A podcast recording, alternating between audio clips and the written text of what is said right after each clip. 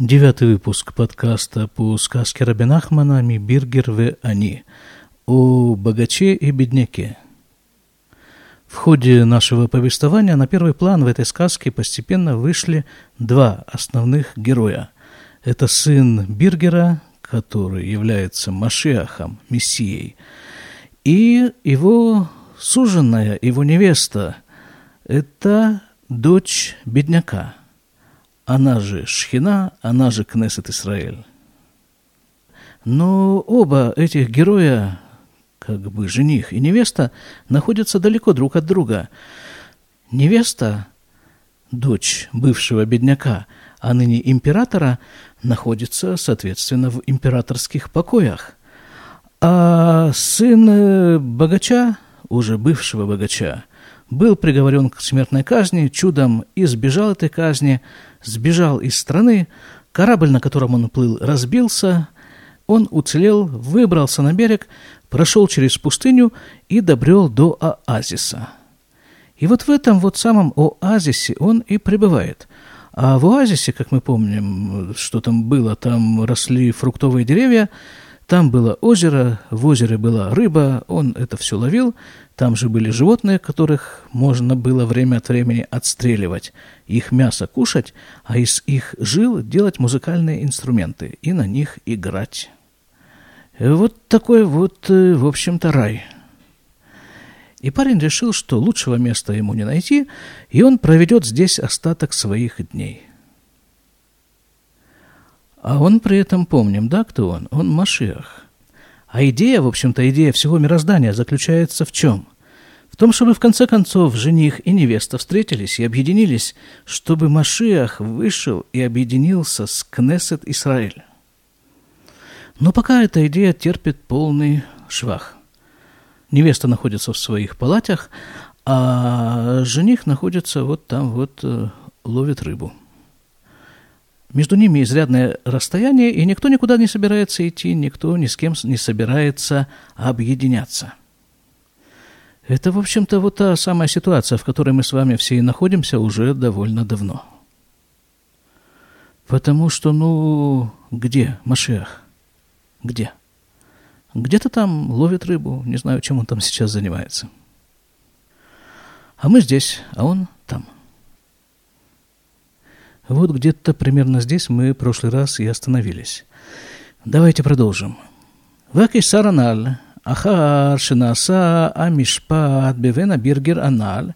А вот тот самый император, после того, как состоялся суд над сыном богача, помните, суд приговорил его к смертной казни – Ваатанифтар Мимену, и теперь император считает, что он освободился от него, в скобках, Кия Кесар Савар, потому что он считал, император, Шеквар ниткаем бо амишбат, бемет беванабиргераналь. Он считал, что приговор суда состоялся, был приведен в исполнение. Приговор суда над этим самым несчастным сыном богача, о котором говорилось выше, «Вышув эйнену баулям» и не существует больше такого человека в мире – Хорошо все-таки иногда быть читателем книжки, а не прямым участником этих событий. Мы-то с вами все знаем, а вот они заблуждаются иногда. А мы-то как раз нет. Дальше. Каэт юхали штадех им бетональ. Ну, а он решил, этот самый император, раз, э, раз нет больше препятствий, то дорога открыта. Дорога куда? Дорога в сторону посватать дочь потому что претендентов на руку его дочери, а дочь это опять-таки Кнессет Израиль, и она была, как это пишется в этой сказке, совершенно невиданная красавица, просто ослепительная красавица. Люди видели ее и просто падали, падали и падали в обморок. Без чувств. Интересно, тут же сразу вопрос возникает, а как же вот тот самый потенциальный муж? Так в том-то и дело, видимо, в том-то и дело, что мужем ее не может быть никто другой, как Машиах. Только он может выдержать и принять эту ослепительную, эту сводящую с ума в самом буквальном смысле красоту. Нету другого варианта. והתחילו לדבר לשידוכים עם מלך פלוני ועם מלך פלוני וכיוצא, и начали предлагать разные варианты, как бы повенчаться вот с этим царем или вот с другим царем и так далее. Это ведь э, так это и бывает обычно, да? Ну вот э, правильный вариант, он один. Истина, она вообще одна. Одна на всех, как в той песне пелось «Мы за ценой не постоим». Насчет э, цены не знаю, но истина, она одна. А претендентов на нее много. Но вот это вот как бы однозначность истины в том-то и заключается, что она предназначена только для одного, хотя желающих, конечно, много. Настоящий жених в потенциале, муж, он всегда только один. Но по дороге к нему могут быть варианты.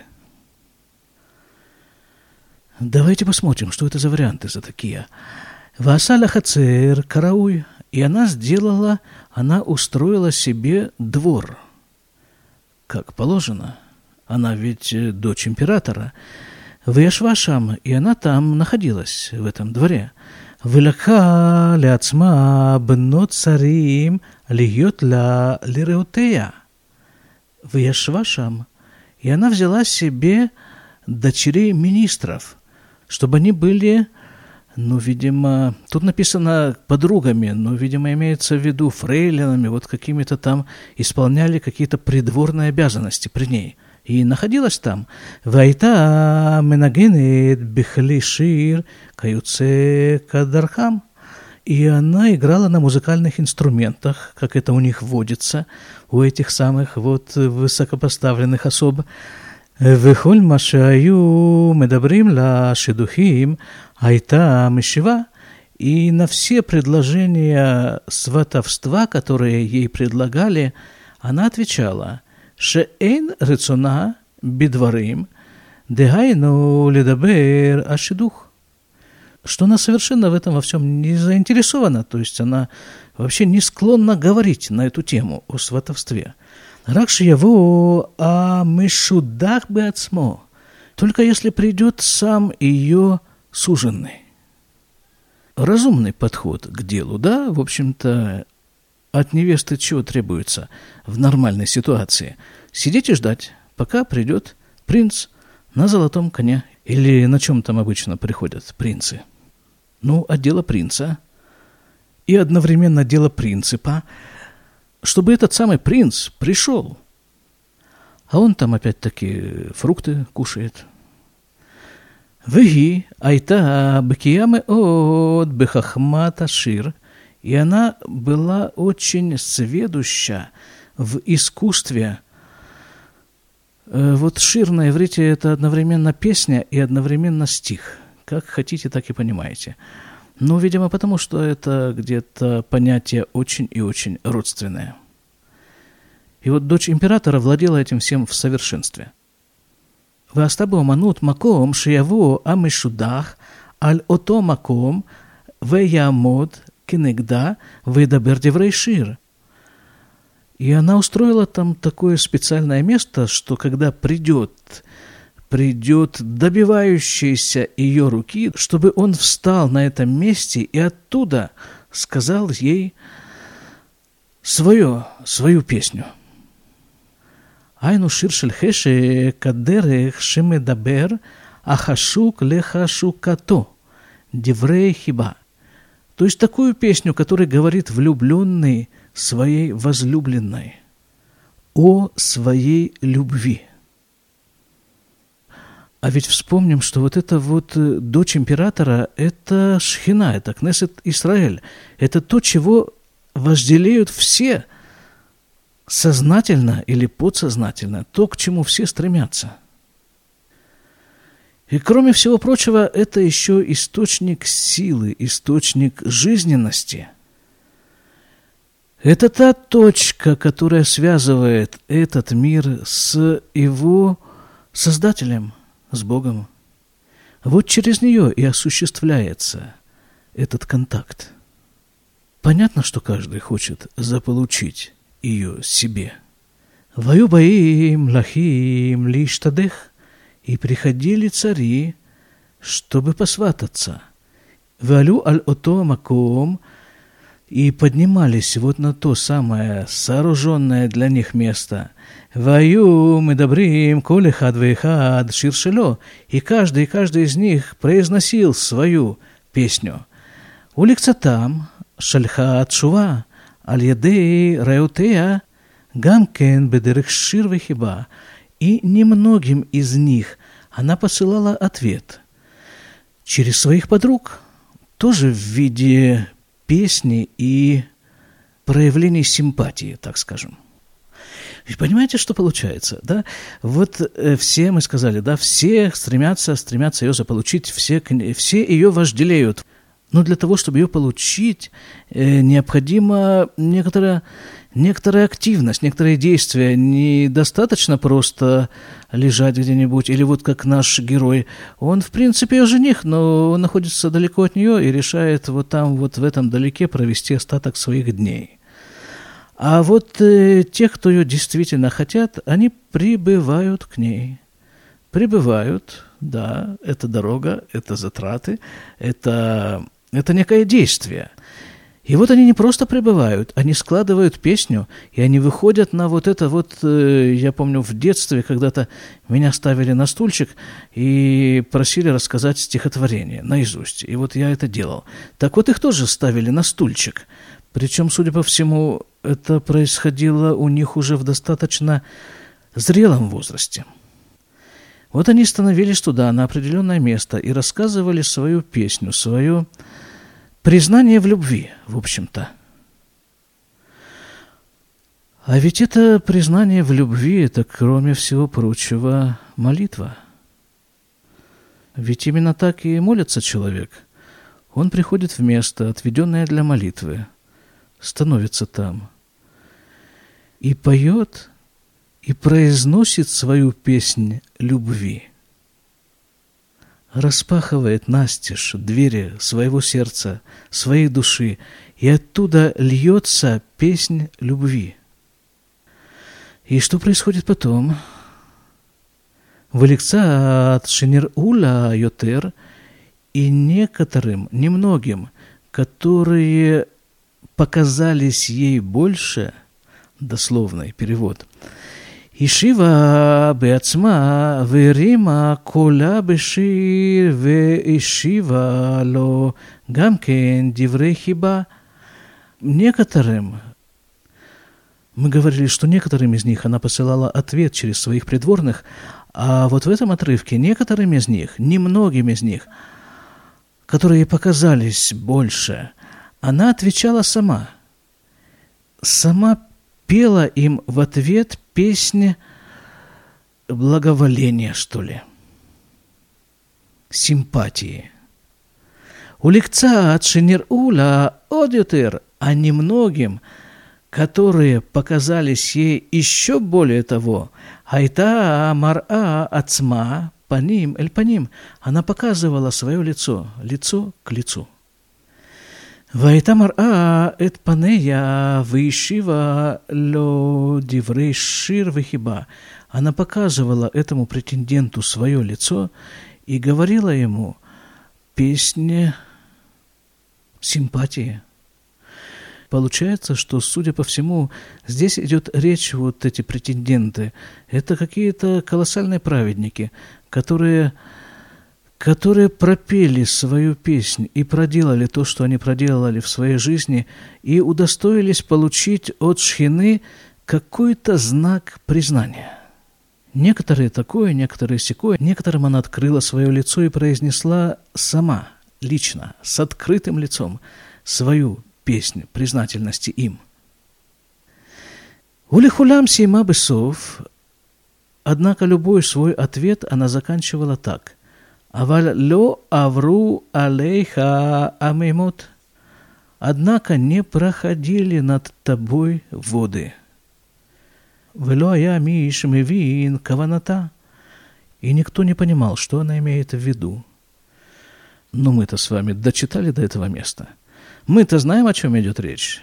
Я все-таки напомню на всякий случай. Речь идет о том, что ее мама, когда еще была беднячкой, была украдена заезжим генералом, потом отец этого парня, он же Биргер, он же богач, освободил ее, и вот когда они убегали от этого генерала, то им приходилось прятаться. И прятались они в семи источниках воды. Вот об этом шла речь, вот об этих самых источниках воды. И вот э, как-то построение вот этой последней фразы, что всем она в конце концов отвечала, что да, ты очень хороший парень и очень симпатичный, я очень благосклонна к тебе, но проблема есть. Не то чтобы проблема, но вот так сложились обстоятельства, что не прошли над тобой воды. Получается, что вот это вот прохождение через источники вод, а в сказке семь таких источников – это вот прохождение вод является чем-то принципиальным. Оно как-то даже сложно сказать. Человек отчасти по своей инициативе, отчасти по принуждению, как это было в истории с э, ее матерью, проходит через эти источники вод, погружается в них – и это принципиально меняет, принципиально выстраивает по-другому всю ситуацию.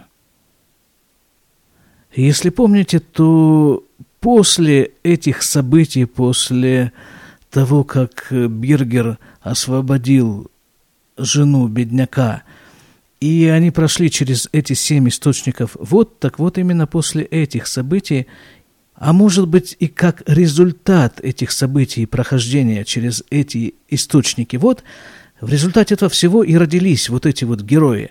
Сын богача Машиах и дочка бедняка Шхина, Кнесет Исраиль. Выстроилась принципиально другая ситуация. Вот поэтому она и отвечает в конце – конце своего ответа каждому из претендентов она и говорит, «Ты большой молодец, но ты находишься вне этой ситуации. Над тобой не проходили воды». И никто не мог понять, что она имеет в виду. Укшайта мара панея, а когда она показывала свое лицо, Айонуфли мигоделя фея, падали от силы величины ее красоты. Ваюкца от нишары им халяшут, и немногие так и оставались слабыми, то есть заболевали.